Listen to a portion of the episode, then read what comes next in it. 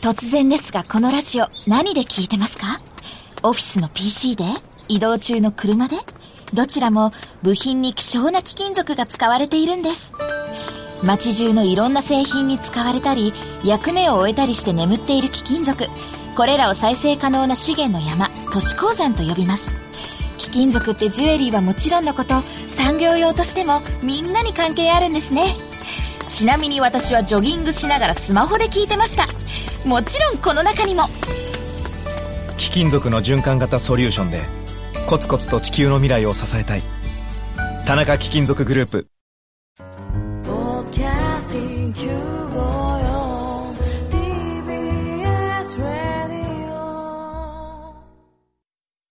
TBS ラジオ、ポッドキャスティングをお聞きの皆さん、こんにちは。安住紳一郎の日曜天国、アシスタントディレクターの中山一輝です。日天のポッドキャスティング、今日は29回目です。日曜朝10時からの本放送と合わせて、ぜひお楽しみください。2月3日放送分、安住紳一郎の日曜天国、それでは11時からのゲストコーナーをお聞きください。それでは本日のゲストをご紹介します。松本康夫さんです。おはようございます。おはようございます。よろしくお願いします。松本さんは都心の階段階段は怖い方の話ではなくて上り下りの階段ということで、はい、えー、この東京都心の階段を調べていらっしゃるということなんですが簡単にプロフィールをご紹介します。1966年静岡県静岡市ご出身の現在41歳。大学の入学と同時に上京し早稲田大学理工学部建築学科で都市計画を専攻階段をはじめとする東京の斜面地の研究で3年前に工学博士に。階段巡りキャリアは12年。現在は早稲田大学理工学実院客員講師という肩書きでいらっしゃいます。昨年12月に出された本東京の階段都市の異空間の楽しみ方が今話題になっているということなんですが、えー、大学の先生ということですよね。はい。まあ一応、えー、それで、えーとまあ、学校の勉強もあったでしょうが階段ですね上り下りの階段に興味があって 本を出したという、はい、ちょっと変わった先生ということでよろしいでしょうか？はい、そうですね。もともと階段に興味を持ったのは、しかも東京の階段に興味を持ったのはなぜでしょうか？えっと、私、あの、生まれが、その先ご紹介あったように、はい、静岡県の静岡市とい。うところなんですけれど、はい、あのー、ま、割と街中は平らなんですよ。あ、静岡は。はい。で、上京して、大学入って、で、まあ、通ううちに、結構その、東京は坂多いなって、起伏が、まあ、大したことないんですけれど、結構起伏が多いな、とい。うことに気がついた。で、すごくそれは、その、平らな街から来るとね、あの、びっくりするわけですよね。で、まあ、ちょっと、都市計画っていう専攻で、都市形成のあの歴史っていうのをやってるうちに、あの階段のね、階段とか斜面のそういうところの変化っていうのをじゃあ追ってみようじゃないかということにしたわけですね。すごいですね。静岡から東京に来て静岡には坂階段があんまりなかったので、東京ですね。特にあれですよね先生が通われた学校の近くは高田馬場とかあの辺は階段っていうか坂多いですよね確かに。そうですね新宿なんで、えー、えー、結構ありますね。そうですよね、はい、私も出身北海道で東京に来た時に、はい、まあ私も平野で育ちなもんで 坂があんまりなかったんですけども、はい、何より東京には坂にそれぞれ名前ついてるじゃないですか、すね、寄せ坂とか三分坂とか、はい、しかもちょっとかっこいい名前がついてたりとかして、それに非常にあのびっくりした覚えがありますね、はい、坂はただの坂だろうっていうね、感じなんだったんですけど、なんか。東京はあの坂の名前がついてる数も、えー、あの日本でも一番多い方みたいですね。そうですか。はい。えーそういうまあ歴史、江戸時代からね、歴史があって、えー、まあ、そこでたくさん名前がついて、はい、だけど、ちょっとそれとは違って、階段の方も、えー、まあ、坂って名前がついてる階段もありますけれど、えー、あの階段、なんか何にも名前のない階段っていうのも、ものすごいたくさんあるっていうことなんですね。坂に興味を持つところまでは私の感覚として分かるんですよ、えー、なんでこういう名前がついたのかな、うん、あのこのスタジオのある裏にあの3分坂ってあの、はい、1分、2分、3分の3分坂って書くところがあって、はい、なんで3分っていうのかなと思ったら、昔、そのあのあれ人力車をあの登りきるまでに3分かかるとか、ちょっとそこは人力車引く人が辛いんで、あの3部銀。余計にお金を3部ここは割増料金もらえますよっていうなんかそのどっちかの説らしいんですが、それで3分坂ってついたっていうなんか解説が書いてあって、うん、面白いって思ったことはあります、でも階段に興味を持ったことはありません して階段だったんでしょうか、あのまあ、研究をやってるとですね、はい、まあ、当然その坂道の文献とかそういうものはあの調べるわけですね、はい、で自分がそれじゃあオリジナリティを出そうとすると、はい、結局坂道をもう一回やっても、自分のオリジナリティにはならないから、そしたらちょっと階段っていうのはちょっとやってないな、誰もやってないなってことでちょっとスライドさせて、階段の方に、じゃあ調べてやろうみたいなことになるわけですね、先ほど東京都内で一番あの坂が多いっておっしゃいましたが階段になると東京都内でどれぐらいあるんですか？えー、っと、山手線の内側のだけで、はい、えー、大体650ぐらい階段、外のそういうちっちゃなものまで含めると、はい、650ぐらいはあるみたいですね。それは数えたんでしょうか？えっと、地図に載ってるんですか？なんか統計があるんですか？いや、統計はね、ないんですね。ないんですか？はい。はあ、で、仕方がないんで、あの、住宅地図って言って、はい、あの1500分の1で大判のこういうでっかい地図があるんですけれど、えー、それを図書館とかでこうやって一枚一枚ページをめくってですね、はい、あの階段があるかなみたいな感じであったら、えー、まあ、それをリストアップしていって、はい、でまあ、自分でリストを作ると。いうところから始まったわけですね。で、それで650山手線の内側にはあるなと。ただだけど、その23区とか、はい、東京都内とか、ええ、そうなるとちょっとまだ手に負えないというか、はい、作業も結構時間、半年ぐらいそれだけでかかったんで、え、あの今後、まだ継続中ということになります。じゃあ、なんですかね、東京都内にある階段を数えた人はまずいないってことなんですね。今までは確かにいないみたいです。ですね、山手線の内側を初めて数えたのは多分松本先生なんだろうと、はい、まあ、住宅地図に載せてあるんで、ええ、そういう作業をした方はどなたかはいるんですけど、ねえ、数えてはいないかもしれないですね。1万5000分のその住宅地図だと階段は表記されてるんですか？あ、1500分の1。1500分の1、失礼しました。1500分の1だとかなりちっちゃな、あの、えー、3段とか4段とか、そのくらいの階段まで書いてありますね。えー、やっぱり、その自転車とかで配達をする方とか、はい、そういう方が、結局階段があると通れないんで、そういうことまで載せる必要があ。るみたいなんですね。はい、それは松本先生が図書館で目で見て数えたえあの買えばそれは手元に置けるんですけれど、ええはい、高いんで。あの図書館でこうやって見ながら、はい、よく見落とさないでこうやって探しましたね。ねいや見落としてるかもしれないんですけれど、まあ、だから今でもあの折に触れては確認して。確認して、ああそうですか、はい、すごいですねで実際にその階段の場所に行ってどういう階段かっていうのも今度調べる作業になるんですよね。そうですね、うん、はい。あの山手線内の階段は、まあ、ほぼ、えー、全部回りきって、まあ、写真とかに撮って。ただまあ測ったり あのね段数を全部数えたりという作業またもっと大変になってくるんで、えー、それはまた全部ではないんですけど、はい、まあ、今回本を書くために、はい、本に載せた階段に関してはえー、とりあえずやってみようかということで、まあ、その山手線内にある約650の階段は、一応全部一応1回は行ってみてるという。1回ははい。はあ、すごいですね。ですね。でその階段行って何してくるんですか、あのまずは、はい、あの写真撮って、はい、えまあ体験して、上り下りして、はい、あの、下から見上げた時の景色眺めて、えー、上からね、はい、あの、遠くが見えたりするとか、そういうものも、えー、あの、記憶、まあ、記憶に留めたりして、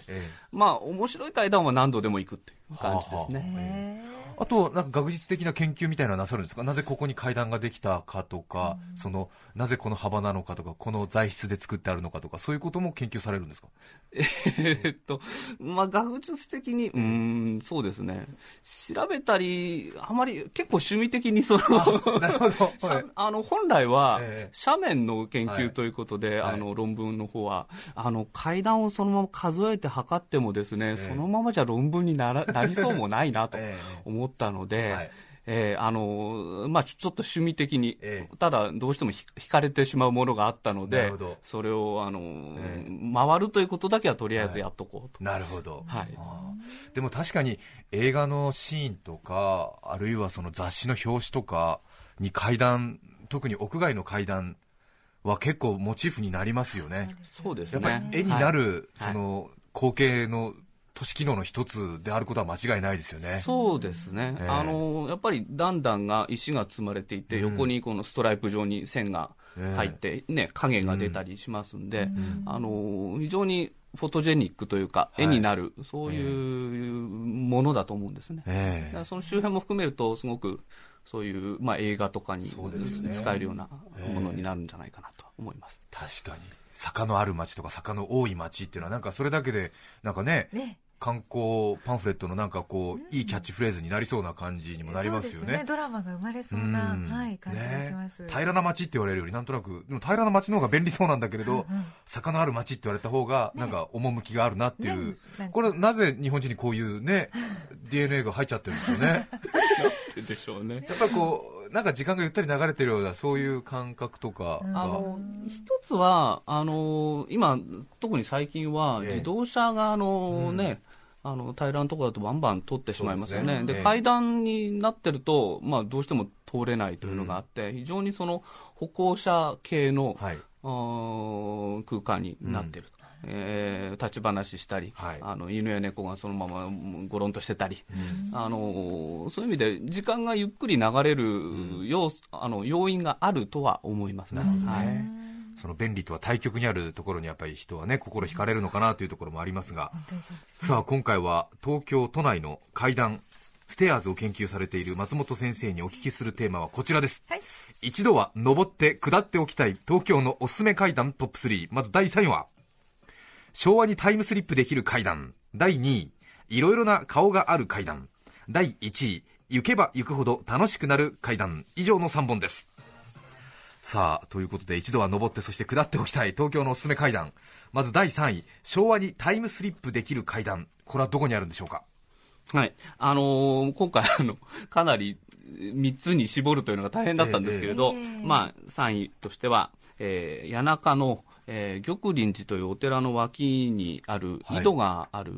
階段、はいえ。ー、ということになります。谷中はでも階段、あの有名な夕焼けだんだんであの商店街を見下ろせる、はい階段がありますよね。そうですね。えー、はい。まあ、あれも非常に、有名ですよね。いい感じの、えー、あの、階段だとは思うんですけれど、はい、ちょっとこの玉林寺っていうお寺の脇の抜け道みたいになってるところがありまして、はい、そこをずっと辿っていくと、まあ、どこへ抜けるのかなと思ってしばらく歩いてると、いきなりその井戸が、屋根がついた井戸が現れるんですね。えー、まだ使ってる井戸がまだ使ってます。あの脇のお家の専用、あ、そうですか。井戸ってことになってるんですけれど、で、さ、さらにその脇に、はい、あの階段が。階段自体は、まあ大したことないちっちゃな階段なんですけれど、うん、あの、木が、大きな木があって、はい、井戸があって、はい、まあ、非常になんか昭和的な雰囲気を感じさせる場所なんですね。はい。階段の幅はどれぐらいあるんでしょう？階段の幅はまあ2メートルぐらいだと思いますけれど。本当にちょっと。はい。20段ぐらいしかない階段ですね。すれ違えるぐらいの。はい、へえ。でもね、山手線内の階段全部見てる人が言うんですから。魅力があるんですね。絶対魅力があるんですよ。やっぱり井戸があって、でやっぱりちょっとお寺の脇ということで、ちょっと最近のそのあれですね、文化っぽいものがあんまりなかったりするので、こうやっぱりタイムスリップできるっていう感じなんでしょうね。そうですね。周りはあの木造の住宅が多くて、で、非常にそのねお寺の周辺なんて静かなんですね。で、そういうところ行くと、そういう不思議な、ちょっと東京なのかなと思うような空間があるっていう、まあそういう意外性が非常にあると思いますね。いいですね。谷中の玉林寺。はい、えっ、ー、と、あれですね、卵の玉に林で玉林寺ですね。はい、えー、これは、行けばわかりますか、すぐ。千代田線の根津の駅から、はい、あの、ちょっと近いところなんですけど、えー、3分ぐらいで、えー、玉林寺っていうお寺が、はい、えー、あるんですけれど、そこの門前をちょっと右の方にそれて入っていくとあります。はい、あそうですか。わかりました。お近くの方は一度。そうですね。さあ、そして第2位、いろいろな顔がある階段ですが、これはどこにあるんでしょうか？はい、えー、これはですね、えー、文京区の、えー、胸付坂という坂です。胸をつく坂。はい、えー、あの胸をつくよう登るときに胸をつくように登るのが大変だと。いうようなことが由来なんだそうです。えー、はい。えーとまあ、場所としてはあの都電の早稲田駅の、はい、からちょっと徒歩で行くと、えー、あの椿山荘っていうあの、はい、ホテルがありますね、えー、あそこの近くですね。あそうですか、はいこれは何がいいんでしょうか？えっ、と都心、やっぱりここもそうなんですけれど、え都心にしてはその椿山荘とかですね、え周りに神社があったり、あの昔の邸宅があったりしてですね、うんうん、あの緑が非常にその両側に多いんですね。うんうん、でしかもこの、まあ、階段としてはさほど急ではないんですけれど、えあの70メートルぐらい長さがありまして、はい、あの都内ではかなり長い方の、都心では長い方の結構長いですよね。そうですね。えで遠くから見たときに、まあ、まっすぐな階段ですので、はい、その遠くからちょっと見たときに、あの景色が、あのね、見通しが良くて、それが印象的な。はは階段なんですね。階段のこう全貌がこう見れるように、はい、見られるなんか上り下りする方が、えー、あの徐々に徐々に、はいはい、えー、降りてくるような感じとか、えー、まあ、それが非常に印象的と。でまたあの階段の下にですね神社がありまして、えー、でそこの結構大いちょうがあるんですよ、だから秋になればあの非常に黄金色にその、ね、はい、イチョウがあってそこの脇にその長い階段がある、うん、まあ、えー、春先になればね緑がバーッと出てくるって、はい、そういう意味であの四季折々、えー、そうそういう意味でいろいろな顔があると。なるほど、まあ、今日なんかは雪が降ってますんで、ね。えー、それはそれでそのなんていうのかな、あの印象的な風景になるんじゃない、ね、真っ白でね、印象的な風景になるんじゃないかと思いますけど、ね、雪降ってる最中はちょっとね、外出るの辛いんですけど、あの雪が降り止んで、ちょっとね積雪が3センチぐらいうっすら積もってる東京の街も綺麗ですもんね。そうですよね。えー、一番に歩きたい感じがしますよね。胸月坂、これは、えー、早稲田駅近くということですね。さあ、そして松本さんが選びます、一度は登っておきたい東京のおすすめ階段トップ3第1位に輝いたのは、行けば行くほど楽しくなる階段。これはどこの階段なんでしょうか？はい、えー、これは港区の高輪にあります、はい、え。えー、石垣の間を抜けていくあの抜け道の階段なんですね。石垣と石垣の間なんですか、はい、ってことは、どなたかの豪邸と豪邸の間を行くってことですかね。あの豪邸というわけでは、えー、まあ失礼ながらないんですが、はい、あの両側にその結構傾斜地なので、はい、どうしても家を建てようとすると、石垣かなんかで、えー、あの気づかないと、えー、建てられないんですね、でそういうのが両側にたまたまできてしまった場所があって、はい、そこを抜けていくんですね。で地元の人しかあまりご存じないようなただ、あのー、桜田通りっていう通りの方から、日本への木通りっていう通りの方まで、えー、あの割と他にあんまりいい抜け道がない中で、あの歩行者だけが使える抜け道があるということなんですね。で行けば行くほど楽しくなるというのはどういうところからなんでしょうか？あのやはりそのまあ石垣の間を抜ける体験っていうのは、えー、まあ、かなり特殊なあのものですよね、だから何度行っても、えー、なんだこれっていう、そういうものはありますし、えー、それから、まあ、周りに木造のお家が建ってて、はい、それが古びた感じもあるし、それからあの脇に抜けていく、うん、そ横道みたいなのもあるんですね、その横道は横道で、なんか、かなり急だったり、えー、人様のお家の前を 抜けていくような感じで、妙な感じ感じだったり、でさらには最近はあの超高層マンションが近くに港区ですから建ちまして、その石垣の間の木造住宅で古びた感じだなと思ってると、いきなりドカンとその超高層ビルが見えてくるという、そのものすごいギャップという、そういう意外性があのあって、何度言っても変な場所だなという意味では楽しめるということになりますね。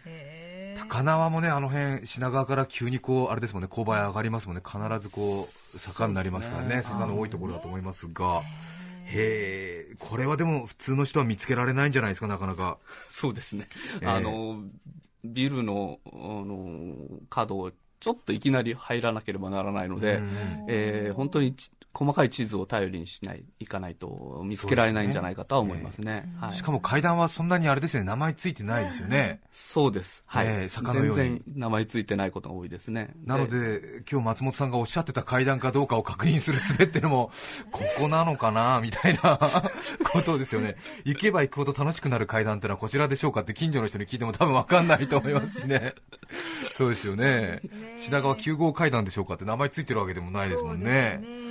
へえ、はい、なるほど、そうですか。でも本当に、あれですね、やっぱり階段、景色があって、そしてやっぱりこう、登ってって、でトンネル抜けたようなやっぱりちょっと感動がそれぞれあるのかもしれないですね。うん、そうですね、えー、はい。あの A 地点から B 地点へその間をつなぐそういう部分が結構ありますね。はい、そうですね。さあそれではここで一曲お聴きいただきたいと思います。埼玉県志木市レオナルド・ケビンチさんからいただきました。ありがとうございます。生き物係花は桜。君は美しい。2月3日放送分安住紳一郎の日曜天国。ゲストコーナーをお聞きいただいております。著作権の問題がありリクエスト曲は配信することができませんので引き続きゲストコーナーの後半をお聞きください。埼玉県志木市レオナルド・ケビンチさんからのリクエスト生き物係で花は桜君は美しいでした。さて今日は早稲田大学客員講師として階段を研究されている松本康夫さんをお迎えしています。ご紹介のあった階段に実際行ってみたいあるいはもっと東京の階段を知りたいという方はぜひご本を、読んでみてはいかがでしょうか。タイトルは東京の階段都市の異空間の楽しみ方です。日本文芸社から1680円です。あの650ある階段の中から厳選した126箇所が写真付きで、それから所在地、住所なんかも細かく書いてありますのでね、うん、訪れやすいと思います、はい、はい、写真もとても素敵ですよ。そしてこれからの季節というとやはり桜がね、まあ、今日はちょっと雪降っててそんな気持ちになれない方多いと思いますが、まあ、一足先に桜が綺麗に見える階段を最後にちょっとご紹介いただければと思うんですが、はい、はい、えー、っと六本木の7丁目あの、はい、国立新美術館の近くなんですけれど、えー、あの流土町の階段として取り上げたところが、えー、えー、おすすめです、はい、あの階段の下に桜の木があってですね、それが階段の上に覆いかぶさるようになってるんですねで上の階段の上からあの六本木ヒルズとかのも遠くにパーッと見えたりして、あの非常に景色もいいところです。すごいですよね、はい、これは誰かエグゼクティブプランナーとかがこう意図してやったわけじゃないんですけど、桜がこうぐっと張り出してるという、そうですね、はい、した気分になりますよね。もう一箇所。はい。えっ、ー、と、もう一つは、あの、えー、やっぱり近いんですけれど、麻布台というところの雁木坂。はい。これもあの両側に桜の木が何本かあってですね、えー、そこもあの桜の下を、はい、あのトンネルのようにくぐっていくような階段なんですけれど、えー、あまりあのめ花見の場所としては知られてなくて、あの人静かに、あの眺めることができるというところでは非常にいいんではないでしょうか。本当にあれですよね、まあ、わざわざというか、あえてここに行くのもまたいいでしょうけど、こうふとこういうシーンに突然出会ったりとかすると、本当になんか一日幸せな気分になりますもんね。そうですね、えー、というふうにちょっと、まあ、思った次第ですが。そうですね、して あの詩的な気持ちになりますね。なりますよね。えー、えー、今日は、えー、都心の階段、怖い方の階段ではなくて上り下りの階段を研究していらっしゃる、はい、早稲田大学客員講師松本康夫さんにおいでいただきました。ありがとうございました。ありがとうございました。ありがとうございました。安住紳一郎のポッドキャスト天国。食品問題で何かと話題の中国ですがここで3択クイズです。中国のカレーは1番甘口2番中辛3番辛口。正解は中国カレー3番。TBS ラジオ954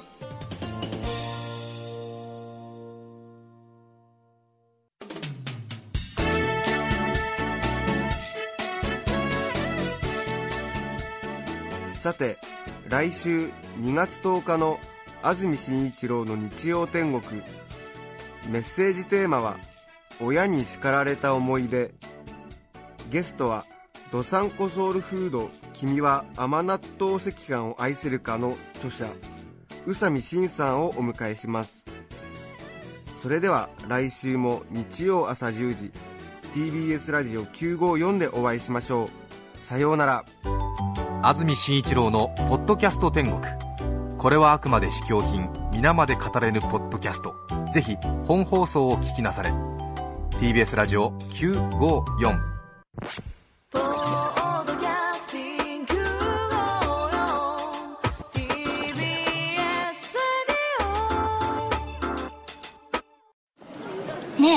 た？あれって何よ？美味しくて健康にいいってテレビでやってた。すりごまとアーモンドのやつ？そうそう。朝食やスイーツのトッピングに最高なの。あれ、名前なんだっけな？グラッツェアーモンドすりごま。それな。違います。新生クラッシュアーモンドすりごま大好評発売中。